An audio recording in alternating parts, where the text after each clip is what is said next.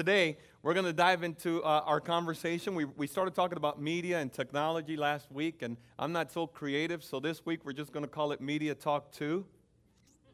Like that? That 2 is new. Okay, Media Talk 2, and we're going to talk about keeping sober in our digital world. Keeping sober in our digital world. So, as we talked about media and technology and so forth and looking into this, I think it's obviously a big issue that we need to talk about today, because Christian living is about how to do life in our context, in our culture, right? So we need to know how to handle these things for the glory of God. And one of the things that we affirmed last week is every part of our lives, everything that we do, there's a goal that we need to keep in mind, and that is being ready for Jesus' return. We should live our lives ready, prepared, and preparing for Jesus to come back. Anybody ready? Anybody excited about Jesus' return? We should live our lives with that goal in mind, that Jesus is returning. The moment we walk away from that goal or make less of that goal, then we begin to live for the things of this world and the things that our flesh desires. We can't just blame the devil for all the bad things we do. Can I get a witness? Sometimes it's the flesh that wants certain things that we need to say no to and put on the cross. Now, I believe that Jesus is returning, and I believe that nothing hinders Jesus from coming back right now. You may be asking, what makes me so confident? I'm so glad you asked. I'll tell you. When you look at the Bible, it talks about several things that will happen in the end days, and these are the things that we're seeing right now. Wars and rumors of wars. Natural disasters that we're experiencing all over the world. We're always learning and never getting to the truth. Second Timothy chapter 3 says that in the last days, people will always be learning, but never getting to the truth. That's today information age.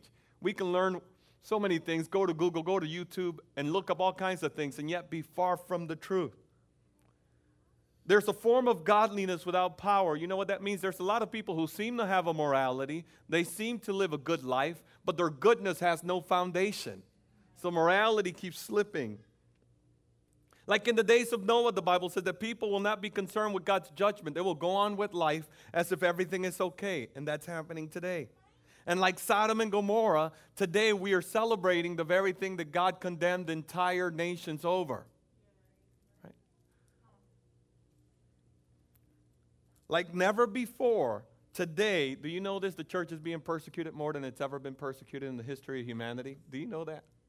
The church is being persecuted right now more than it's ever been persecuted in the history of humanity. And here are two reasons why I know that Jesus can come back at any moment. Like never before, the gospel is being preached all over the world. Exponentially, right now, there is someone who's never heard the name of Jesus around the world who's hearing the name of Jesus and responding and giving their life to him. Right now, there are unreached people groups that are strategically being reached in the name of Jesus. And the last reason, God is pouring out his spirit on his sons and his daughters. How many are thankful that God pours out his spirit on his sons and daughters?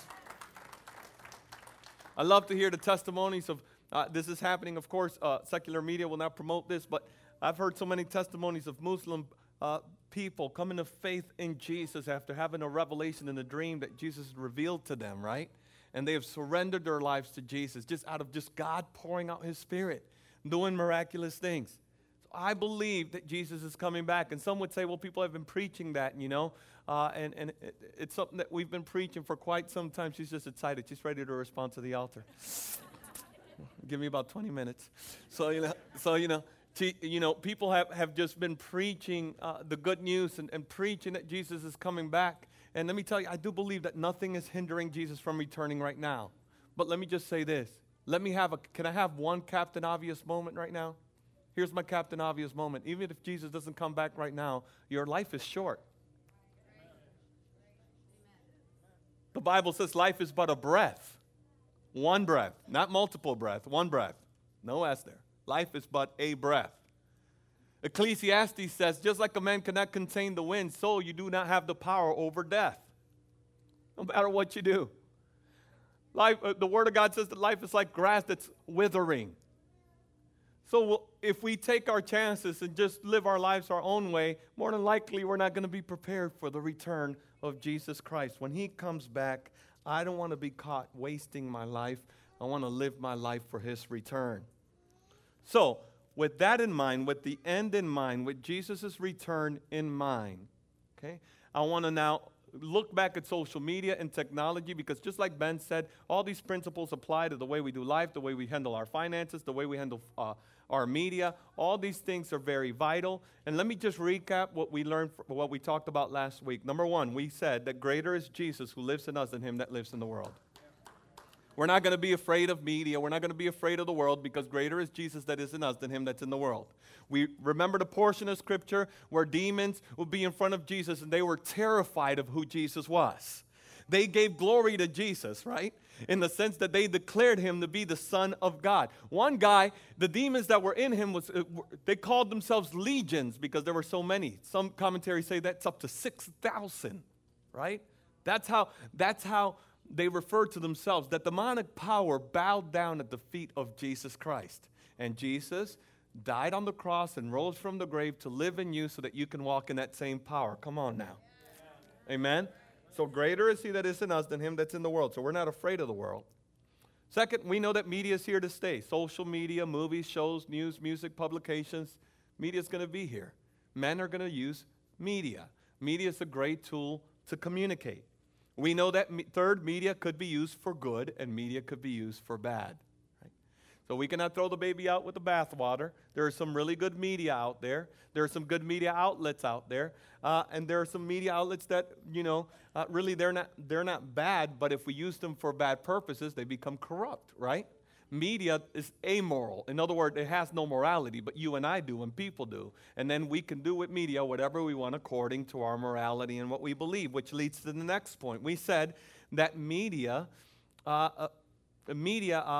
always teaches a code for life. Everything that's being promoted or put our way kind of promotes or tries to sell something at us. Burger King, you can have it your way. Glory to God, I love me some burgers, right? It's not probably not the best deal if I just sit and have it my way. If I have it my way, I may have a triple bypass, and that's not my way. Can I get a witness, right? Samsung Galaxy, the next big thing. Oh, I like the next big thing. I always want to be on top of things, right? It caters to what? To the lust of the flesh, right? It caters to our sinful nature, some of these things. So always, every commercial is trying to teach something about life. Corona beer always cracks me up, these beer commercials. It's incredible how these people always have like a physical six-pack, right? They look like specimens of, like Hulk Hogan, 24-inch pythons, and they're just like, holy cow. There's never a commercial with a dude with a beer belly in a beer commercial, never. You never see a guy that's like, hey, life is good, woo! It's like, let me walk away from that beer. Right? No, it's the Dos Equis guy, right? It's like the guy's like the 007 guy with a peppered beard, right? It's not the truth. It's not the truth. But they always sell these lies, always promoting things, always teaching a code of life, always trying to sell happiness according to the flesh. Secular media doesn't ask for permission, we said last week. We have to be vigilant because oftentimes these commercials come on and we're not aware and boom, they're promoting things that are not biblical. Okay. In regards to pornography, and I would add violence and movies that promote extreme violence and pornography, we know, we said, and we affirm, these images are not harmless. They affect us. They affect the way that we relate to the opposite sex. They affect the marital bed. They affect intimacy, and we have to be aware of that reality. We said that we can't just keep away from the world, but we have to learn to instill righteousness in our lives and in our children, right? My daughters, they're going to grow up. They're big girls. They are beautiful girls. I know that the world is going to present them options. I cannot keep the options of the world away from my daughters. At one point, I'm not going to be there, and they're going to have to make a decision. If all I've done is keep away, they're not going to have something in them to fight against the wickedness. I want to instill the Word of God, and I want to instill my values in my daughter so that when wickedness comes, they'll say, I heard about you, sucker, back up. When somebody's like, hey, can I get your digits? You can get my father's digits. Yeah! You can get my digits. You know, I want to instill righteousness in my daughters. I want them to see evil and hate evil by themselves, not just because daddy hates evil. Are you with me? So we got to learn to instill righteousness in our children, and we got to learn to instill righteousness in our hearts. And then the last thing we talked about is that we said that the secret place, hanging out with God, hanging out with Jesus by ourselves is much better than the reward that social media may have for us. And I want to park there a little bit more, reiterate those things a little bit more as we continue this message. Let's begin by focusing again on the fact that the secret place is better than social media. And today, I'm going to focus more on social media and the smartphone, which most of us are connected to. Let me just say this. I'd like to congratulate some of you. Last week, the message really resonated with you, and you made some decisions to restrain some social media outlets. Some of you have deactivated some accounts, and that's great. I'm excited for you that you're taking a stance for holiness. I just want you to make sure that when you make these commitments, that you make commitments that are feasible commitments, commitments that you can sustain so that you don't feel ashamed whenever you open up a media again or social media again. I want you to make commitments that are led by the Holy Spirit with wisdom, not out of guilt and shame. That's not my intentions at all. So as you hear this, I want you to listen to how the Holy Spirit may lead you. And for those of you who have kind of just said, you know, I'm putting that away for a season or I'm putting it away altogether, congratulations. It's a bold step to be countercultural and put those things away.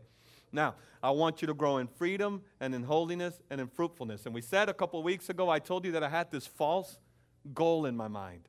I thought that if I was mature in Christ, it meant that being holy was easy.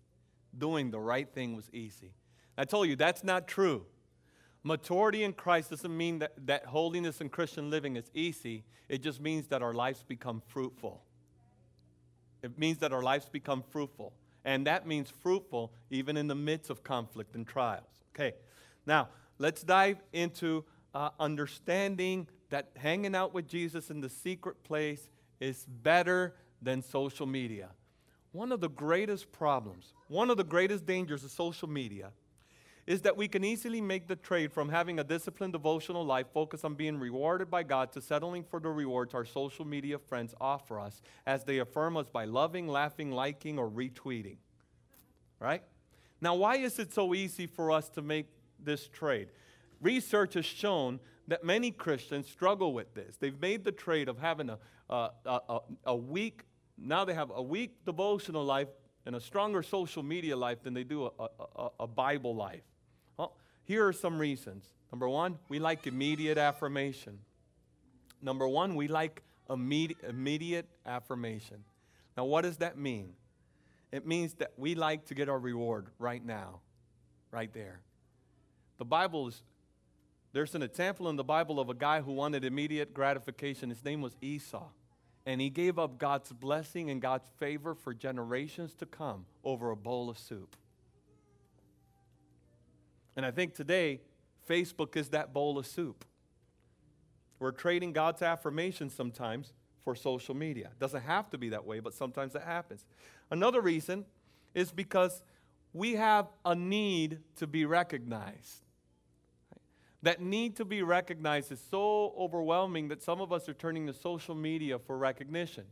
This is an age-old problem. Even before social media, there was a problem with this. The Pharisees had a problem with this. Imagine, Jesus rose Lazarus from the grave after the poor dude was dead for 4 days. His body decomposing, his organs completely dead. Jesus said, Lazarus, come forth, and he comes out, all of his organs completely whole.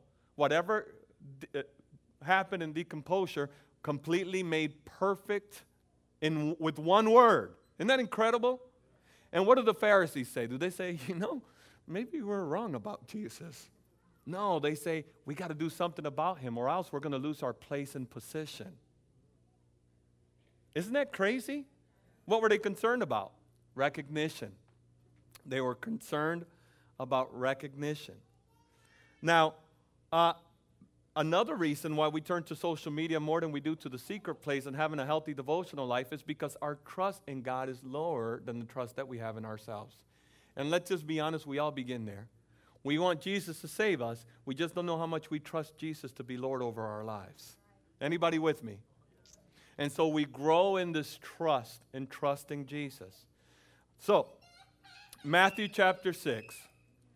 Beware of practicing your righteousness before other people in order to be seen by them, for then you will have no reward from your Father who is in heaven. We talked about this on Wednesday. What does that say there? No reward, no partial reward, not even some reward. No reward. If you practice your good deeds in front of others, don't expect anything to come to you from God the Father. Thus, when you give to the needy, sound no trumpet before you, as the hypocrites do in the synagogues and in the streets, that they may be praised by others. Truly I say to you, they have received a reward in full. In other words, and let's just stop there. The greatest trumpet that exists in our culture is social media. Instagram, Facebook, Twitter, Snapchat. Those are the trumpets that are being played the loudest. But when you give to the needy, do not let your left hand know what your right hand is doing. Isn't that crazy? Do not let your left hand know what the right hand is doing. What does that mean? Anybody play the drums? Anybody play the drums? Nobody. All right. Well, I don't play the drums well, so I'm not even going to claim it. Okay. It takes incredible practice because you have to separate all of your limbs to be able to play the drums. It takes discipline. What this is saying is you're going to have to discipline yourself not to sing your praises. It's going to be natural to the flesh to be the one who boasts and sing about your own praises. But if you're going to live for the kingdom, you got to learn to discipline yourself and be intentional not to tell people about your good works and to trust God to elevate you.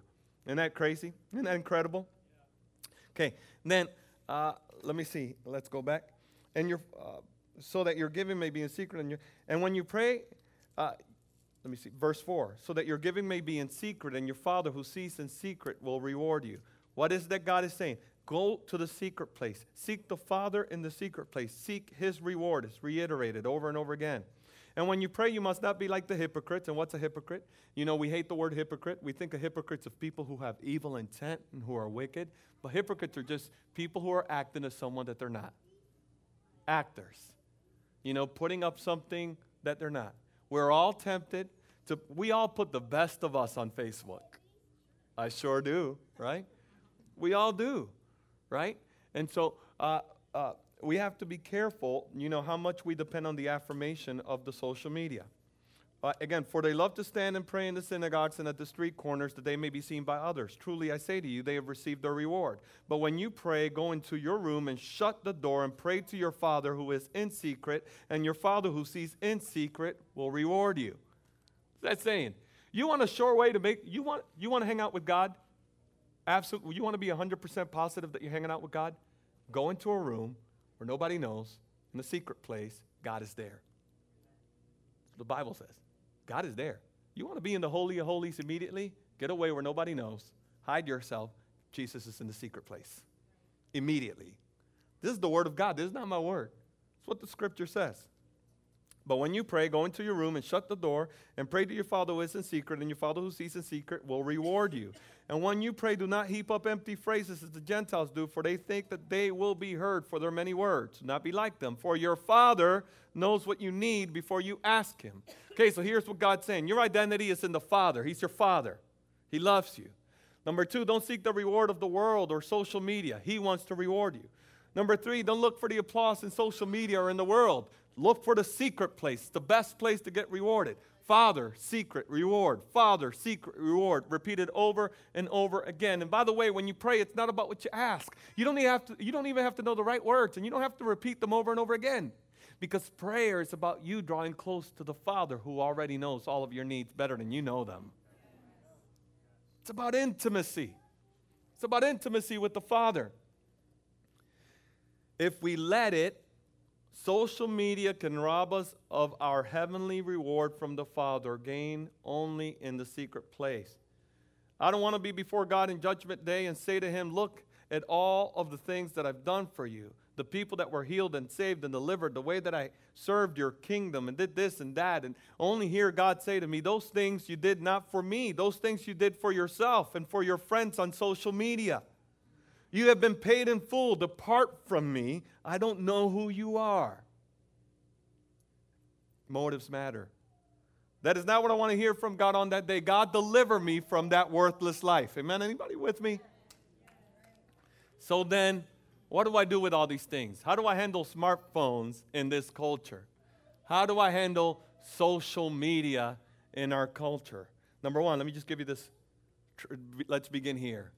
Don't be dominated by social media and your smartphones. Have dominion over them. You with me? Don't be dominated. Have dominion.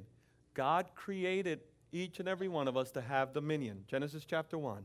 Then God said, let us make man in our image, after our likeness, and let them have dominion over the fish of the sea, and over the birds of the heaven, over the livestock, and over all the earth, and over every creeping thing that creeps on the earth. So God created man in his own image. In the image of God, he created him. Male and female, he created them. And God blessed them, and God said to them, be fruitful, and multiply, and fill the earth, and subdue it, and have dominion over the fish of the sea, and over the birds of the heavens, and over every living thing that moves on the earth.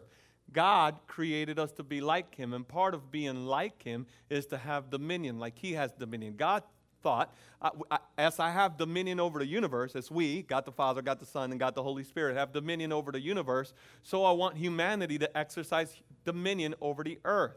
And so the moment that God said, I want you to subdue the earth, he gave humanity permission to have technology in their lives. Why? Because this is what the definition of technology is. The application of scientific knowledge for practical purposes, especially in industry. In other words, what is technology? It's through observation and through research and through practice, learning something so well that it's a fact, or that it works, that it's effective.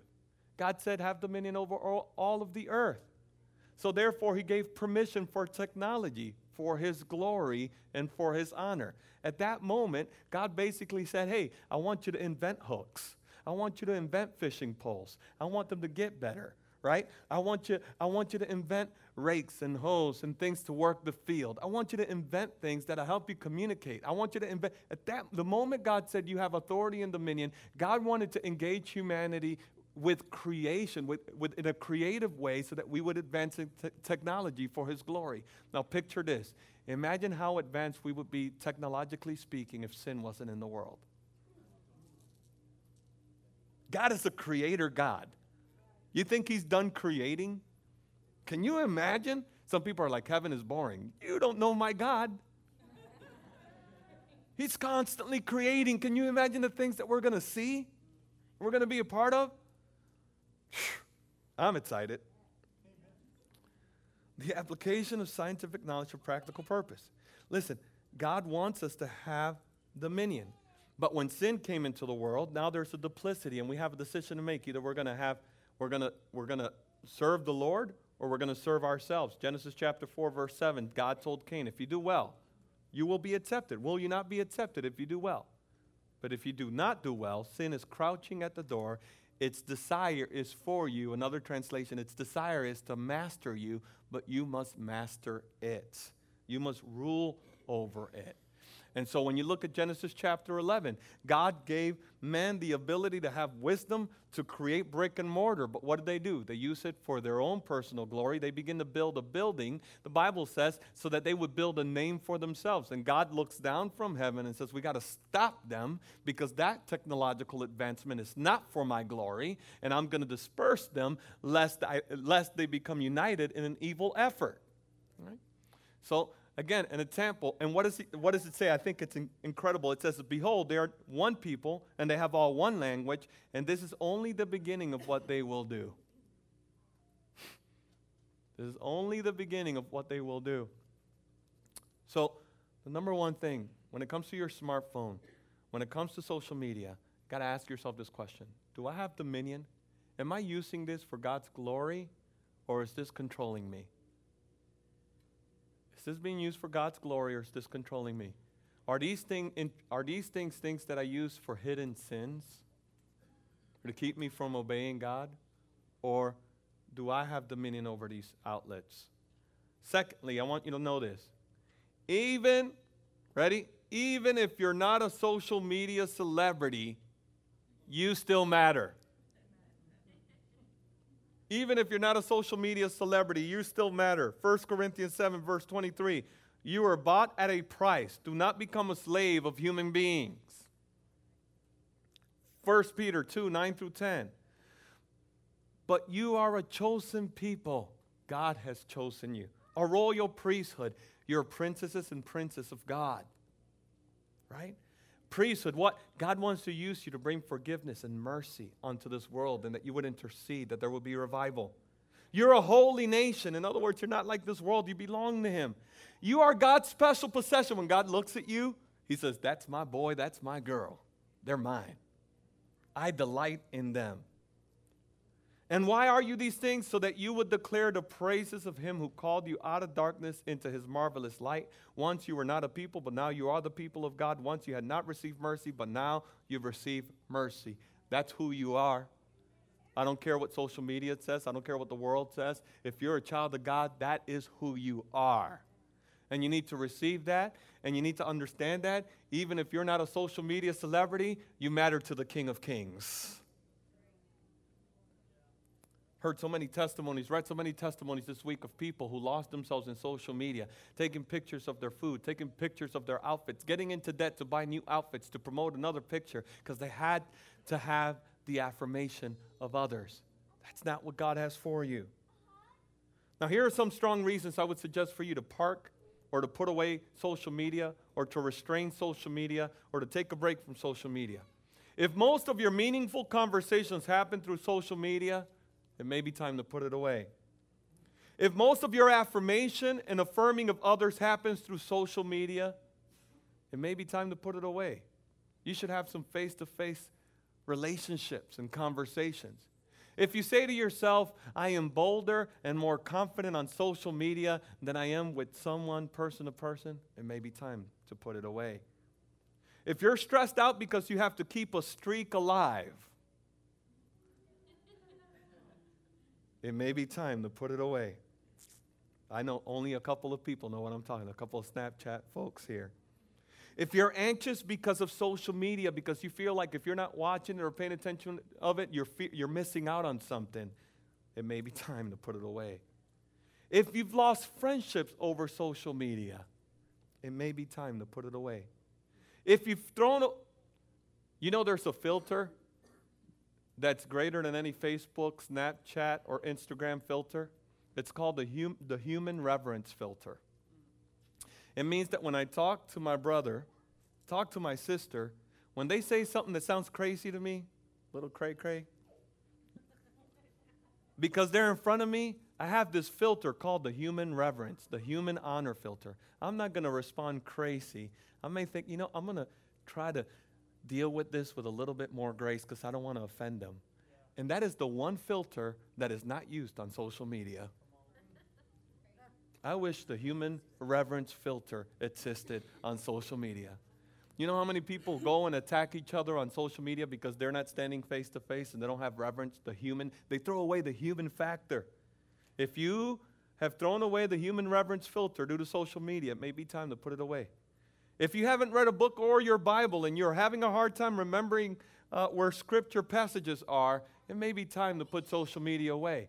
Do you know that there are studies that connect the reality that people have a hard time getting through a book because everything they read is like little Twitter 180-word messages?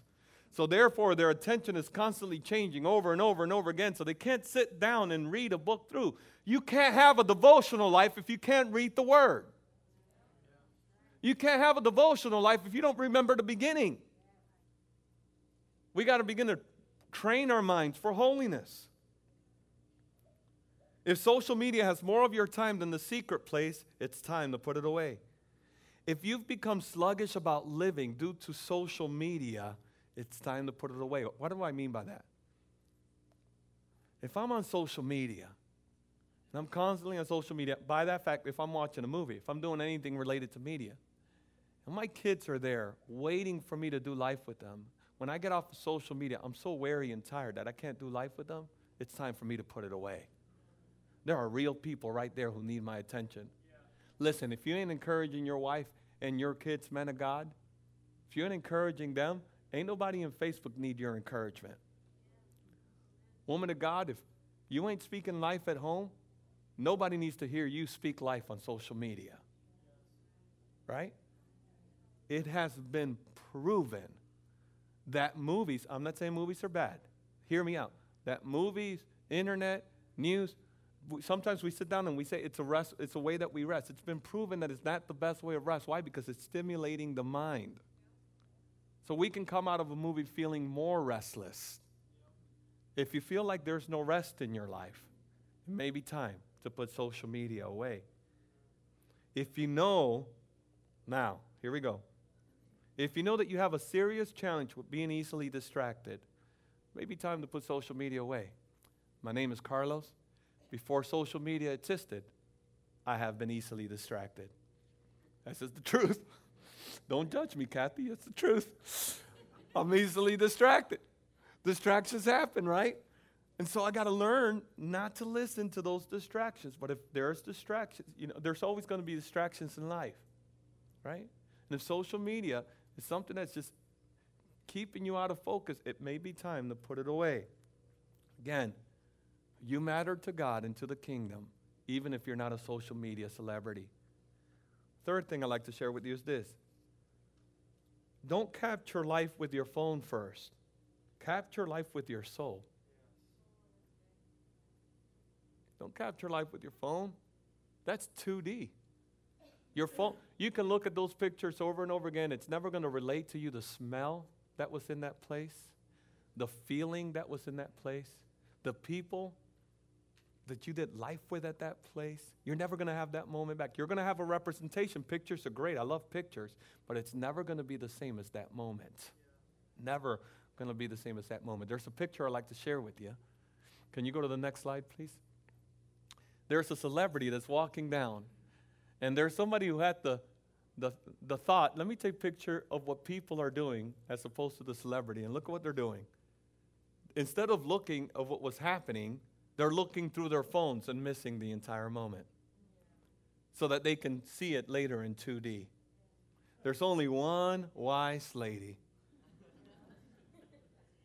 She's just resting and soaking it in. And then Captain Dial-Up right next to her can't even get the app up. Captain Dial-Up is like, where's my filter? I'm missing this. Just put the phone down. Right? Live the moment. Soak it in. Smell what's happening. Live in that moment. I have some pictures I'd like to share with you. I got a chance to go to Israel. Can I show you the next picture? That was me. That's like one out of the 3 selfies that I own. And the fact that I'm showing you it is pretty incredible because I'm like anti-selfie as it gets. But that's the Valley of Megiddo. Armageddon will take place there. That's where the final war will take place, where God will defeat all his enemies. That's where Jesus is going to lay the final smackdown on the enemy. Before I took that picture, I was just soaking that in. I was looking at, it's like a bowl. It's like a massive bowl. You can tell how that war is going to take. You look at that place and you're like, well, this place is awesome, right? It's like, I just saw Jesus just, boom, I pictured it. I was like, yeah, devil, that's going to be you. And I'm going to be smiling, right? So, you know, and I just took it in and I thought, you know, I better take a picture of this. But I took it in, I soaked it in, I enjoyed it, and I took a picture. The picture was not the reason why I went there. Right? The next, can I show you the next slide? This just looks like a place with water or just rocks. This picture doesn't portray what I felt in that moment. That was the Sea of Galilee. And that's the place where Peter was restored after he denied Jesus. Jesus said to Peter, when you were young, you dressed yourself and you went wherever you wanted to go, but when you're old, others will take you by the hand and lead you where you don't want to go. God used that scripture to let me know he called me into ministry. I can't relate to you how I wept in that place and just sat in that place and how I felt the presence of God affirm my call into ministry. This is a 2D picture. I can't relate to you all that. Why would I pass all that up to have a phone in front of me? Research shows that our phones are changing the way we do life. So much so that we're actually getting in the habit of doing things so that we can take a picture as opposed and post it, as opposed to just doing life. Oh, and by the way, why not take a picture? Do you notice the difference there? It means that we are doing things for the sake of the post and the picture, as opposed to living life And as we live life, let's take a picture so that we can remember. That's totally different. I don't know about you, but I think it's sad. Don't capture life with your phone. Capture life with your soul first. Today's day, you know what we need? We need discernment in our lives. We need to have discernment. And what is discernment? The ability to know the truth from deception. Not just a lie, because the lie could be obvious, but deception, where the lie is not so obvious. God wants us to have discernment. The Bible's very clear that discernment is a gift and also something that we grow in. The Bible says that there's a supernatural gift of discernment where God gives us discernment and lets us know His will. I don't know about you, but there have been times in my life where God opened a door and it seemed really good, a good opportunity. Or, it seemed like it was God at first, or it seemed super good. And then the Holy Spirit said, son, that's not for you. And then all of a sudden, it's like, well, in your heart, why not? You get curious. The Holy Spirit says, that's not for you. I need you to just leave that alone. You know what? That's discernment. Sometimes the discernment of the Holy Spirit keeps us from our own curiosity and saves us from the lie of the enemy. God wants us to have discernment for life, and He gives us a gift, and we need to ask for that gift. But He also calls us to grow in the gift of discernment. How do we grow in discernment? Well, there's several scriptures that talk about discernment, but I just want to share with you one. Hebrews chapter 4, verse 12 on down. For the Word of God, the Bible, the Word of God is living and active, sharper than any two-edged sword. It's able to pierce the division of soul and spirit. In other words, the Word of God is so sharp, it's so clear, it's going to let you know what's really the desire of God and what's your desire. It's going to let you know the difference between that. It's also discerning the intentions of the heart. Verse 13, and there is no creature hidden from His sight, but all are naked and exposed to the eyes of Him to whom we must give an account. In other words, everything the Word of God sees clearly. We don't. But if we trust our lives to the Word of God, it will help us. It will give us discernment. So, how do we build discernment in our lives? How do we grow in discernment? Have a healthy prayer life. What does a healthy prayer life mean? Schedule your prayer life. Schedule it. This is a way you take dominion over your phone. Get your smartphone and say, remind me to pray at such and such o'clock. Remind me to pray every 3 hours. You know, some people make fun of Muslims. They say, oh, they're so rigid. They're so legalistic. They have to pray on schedule. It's crazy. Do you have a prayer time? Do we have a prayer time? We pray to the living God. Do we have a disciplined prayer life? Have a scheduled prayer life. Second, improvise your prayers. Ask, Holy Spirit, remind me to pray in the middle of the day.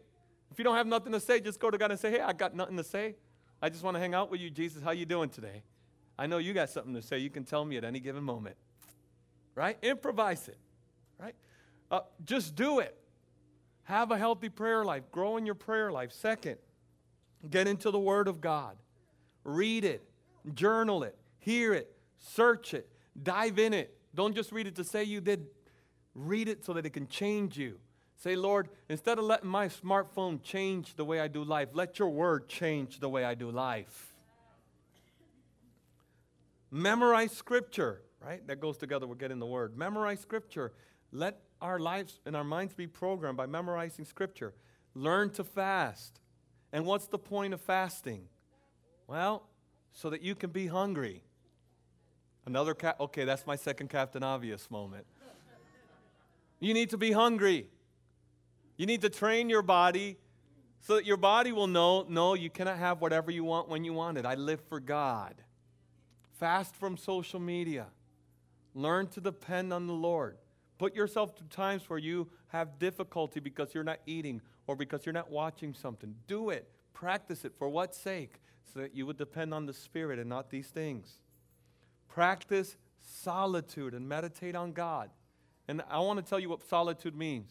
Get in the room, in your secret place, close the door. Don't take your worship music in there. Some of us don't know how to pray without worship music. Put the worship music aside. That influences what you pray for. Put your Bible away. Get in the room by yourself where only you and God are there. I'm going to tell you why. If I go into my prayer room with my Bible, I'm a productivity slave. First thing I'm going to do is open that Bible and read as much as I can in whatever amount of time I'm supposed to be praying. Even if I don't have anything to say, I need to get alone by myself with God and say, Holy Spirit, what are you saying right now?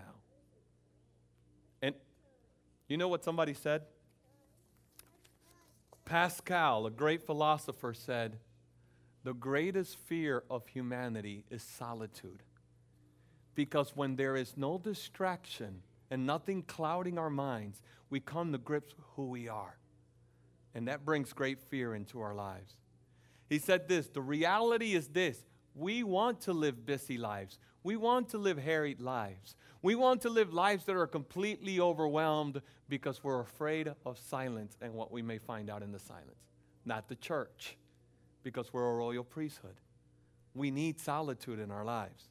And that's how we grow in discernment. I want you to know something. You can live without social media. You can live without checking your phone every 4 minutes. You can live without the average of 4.5 hours of social media. You can live without all the applications that your phone has. You can. You really can. It's not necessary. I'm not saying you have to, but I am saying that we need to ask ourselves, do these things take away life instead of adding life? Are they getting in the way? We need discernment for life. I shared this testimony and I'll share it again. There are certain things in the secret place, certain wisdom that you get in the secret place you can't get from anywhere else. One of the greatest fears of social media is that because all media is biased, that we're not really having a heart for truth. They say that most people get their news from Facebook. Is anybody like seriously concerned about that? Yeah. And therefore, Facebook serves as a great medium of deception because the media that goes through social media, the news is not going to be objective news. Particularly, it's not going to be scriptural news. We got to be careful, no matter what slant. And I think that when we give ourselves to those things and not have the Christian disciplines, that we open ourselves to deception. Remember at the age of 16, giving my life to Jesus Christ. 90 days later, an occult knocked on my door. An occult group knocked on my door. And I remember how they just invited me to a Bible study. And I thought, well, it's harmless. Why can I go to a Bible study with people who don't go to our church? It must be harmless. A group of young adults. They love basketball. I love basketball. Let's do this. And in the first visit, after 3 hours of them condemning me, I was completely convinced that I was on my way to hell. I was completely tormented as they were attacking me. I know they can't see it now because I don't have hair, but I was in torment, pulling my hair, completely afraid. For 3 hours, I was sitting there in deep torment as three or four young adult men sat there condemning me. They said to me, don't talk to your old church. They're going to hell. Your pastor's going to hell. The only way you'd be saved is if you do what we tell you to do. And so they would pick me up from school. They would drop me off at school. I was not allowed to have any interaction with anyone. And I was deeply afraid of life. I was deeply afraid of living. I was in a living hell, completely tormented, not knowing what to do with life. Finally, I was ready for this baptism where I would be baptized in their movement. And I just had my reservations. Again, I had so much fear, so much torment. I could barely sleep. I could barely read my word. I was just afraid. And I said, I can't live like this, to the guy who was supposed to be discipling me. And he said to me, go to the park and pray and ask God to reveal to you the truth. And so I went to the park, and nobody knew, and I just hid before God. I said, God, I need your help. I'm in deep torment. I can't think straight. I don't know if I want to live. I don't know what to do with myself. Please reveal your truth to me. About a half hour later, I was picked up to go to this meeting place where this guy's supposed to be given the approval for me to be baptized in the movement. And as I sat there, he was telling me about how my church was in sin and how the gifts of the Holy Spirit do not exist and so forth, and was truly just condemning me. And as that was happening, I said, God, reveal to me the truth. And the man that was in front of me said to me, you see, the Bible says that the gifts will cease. So your church is operating in sin because they believe in the gifts of the Holy Spirit.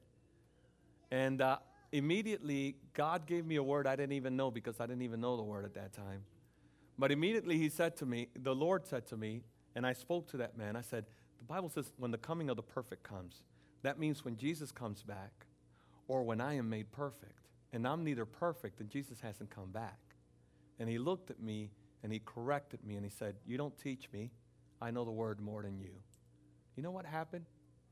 In that moment, the Holy Spirit came over me and gave me some incredible boldness to stand in front of those four individuals, and I began to denounce everything that they taught with knowledge I didn't even have. I didn't even have. I left that place in that car. They took me away for another 2 hours. They were beating me up, and the last thing they said to me was, too bad. We wanted you to go to heaven, but now you're on your way to hell. It's the last thing they said to me. I'm 16. Right? I'm 16. I want you to picture that. Do you know what happened? I got away with God in the secret place. And when I was in that place of trial, because there was oil stored up in the secret place, the Lord redeemed me out of that vicious circle. Yeah. Bless the Lord. Do not trade the secret place. Do not trade the secret place for anything in this world. Would you stand with me today?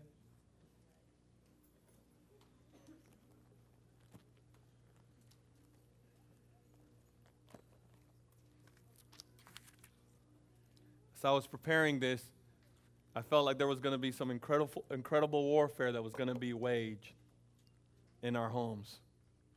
And I want to talk to you now very frankly. There are some of our homes where we feel like we can't get, as we were talking about the secret place, some of you may have had the question, you said, I can't get in the secret place in my home. There's no peace in my home for me to pray. That's your issue. God has given you dominion and authority. Yes.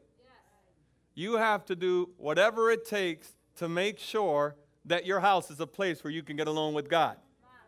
And I want to encourage you today to let you know that you can do that. But more than likely, if you're watching things that you're not supposed to, if pornography may be a part of, if that may not even be you, it may be someone in the house, you know? If certain things are being welcomed, there is an atmosphere that comes when we open our home to these things that we need to begin to come against. When I got saved, my mother was practicing certain witchcraft and certain things she didn't know, you know. But my youth pastor said to her, what do I do? Because my house doesn't feel so great when I go in. She said, you know what you're going to do? You're going to take this anointing oil, and you're going to pray in your room, and you're going to say, devil, get out of my room. This is my room. This is my mother's house, but this is my room. And that's what I did. I took that oil. I had no idea what she was telling me to do. I was like, okay. This is my room. Devil, get out of my room. And I took authority. We need to take authority over our homes. Some of you don't have any peace in your home because you let your children take over your home. Right. By not checking your kids and what they're watching on their tablets and on their phones, you have basically given up your dominion, and you said, I allow my child to make the right decisions about the atmosphere in my home. No more. At this point, you need to get it in your mind. If you're under my roof, under my house, you have no privacy to do sin.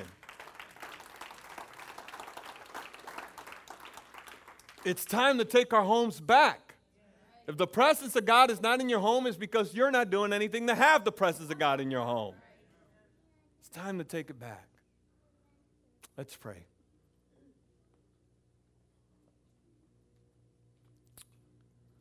Hallelujah. Hallelujah. Lord, we thank you for who you are.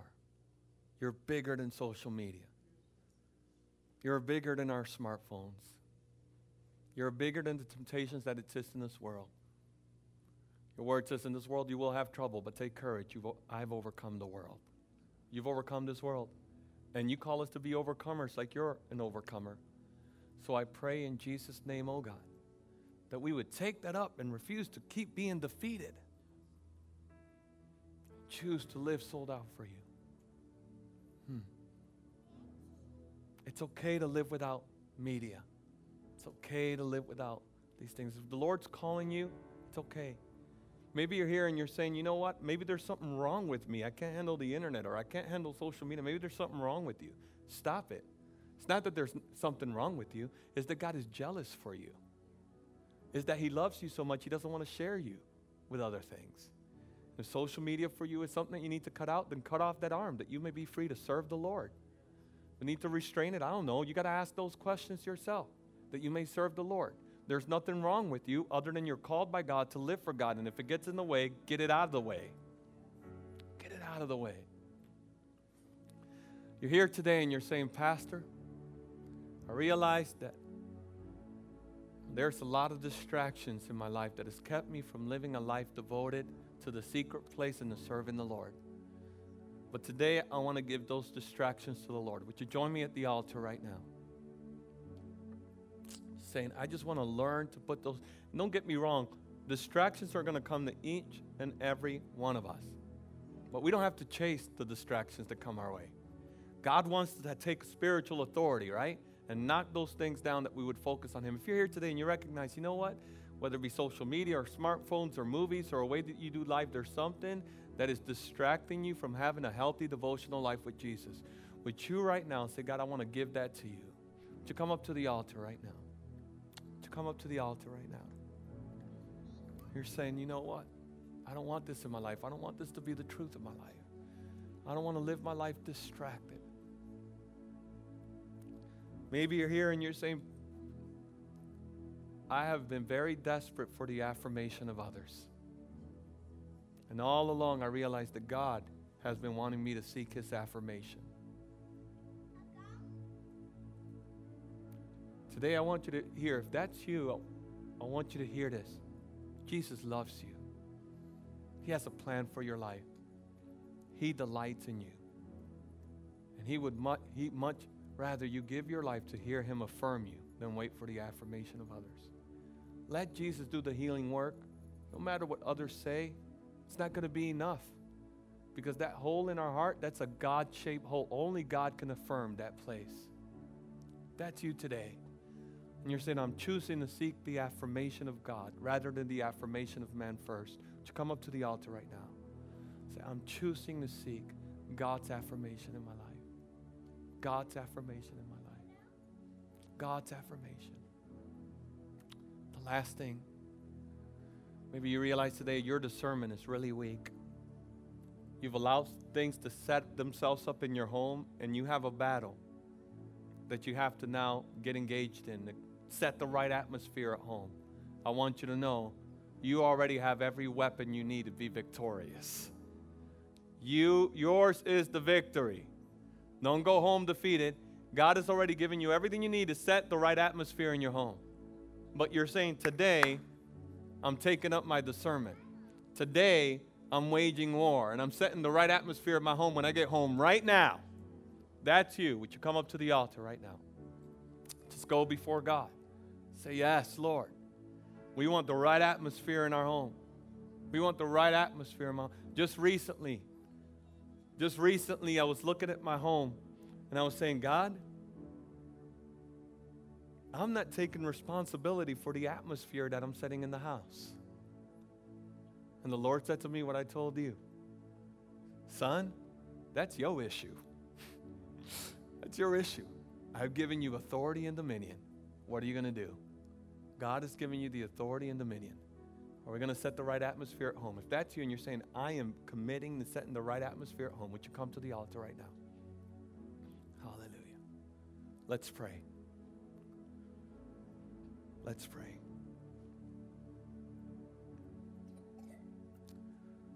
Father, we're here before you right now at this altar. We're here before you, God, saying we want to live our lives, God, for you. We want to put the distractions in their place and live our lives completely surrendered to you. Right now, I thank you for the wisdom that you've given us and how to deal with our smartphones and social media and movies and all that stuff, God. Thank you for teaching us how to put those things at your feet. Thank you, Lord God, for giving us discernment. If we grieved you, Holy Spirit, if we've grieved you because we've chosen our way instead of your way, we repent right now. If that's you, would you raise your hand right where you're at? And I don't want to grieve you in any way in my life, Holy Spirit.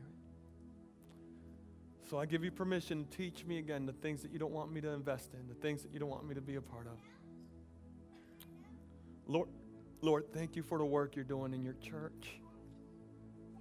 Lord, thank you for the work that you're doing in your church. Hallelujah. And would you look at me right now, and would everyone just raise their hands? May the Lord Jesus Christ, who died on the cross for your sins and rose from the grave in resurrection power, so that you would walk in resurrection power, so that you would be more than a conqueror. May Jesus Christ complete the good work that he begun in you. Be free for freedom in Jesus' name. In Jesus' name I pray. Amen. Amen. God bless you. God bless you today. Amen.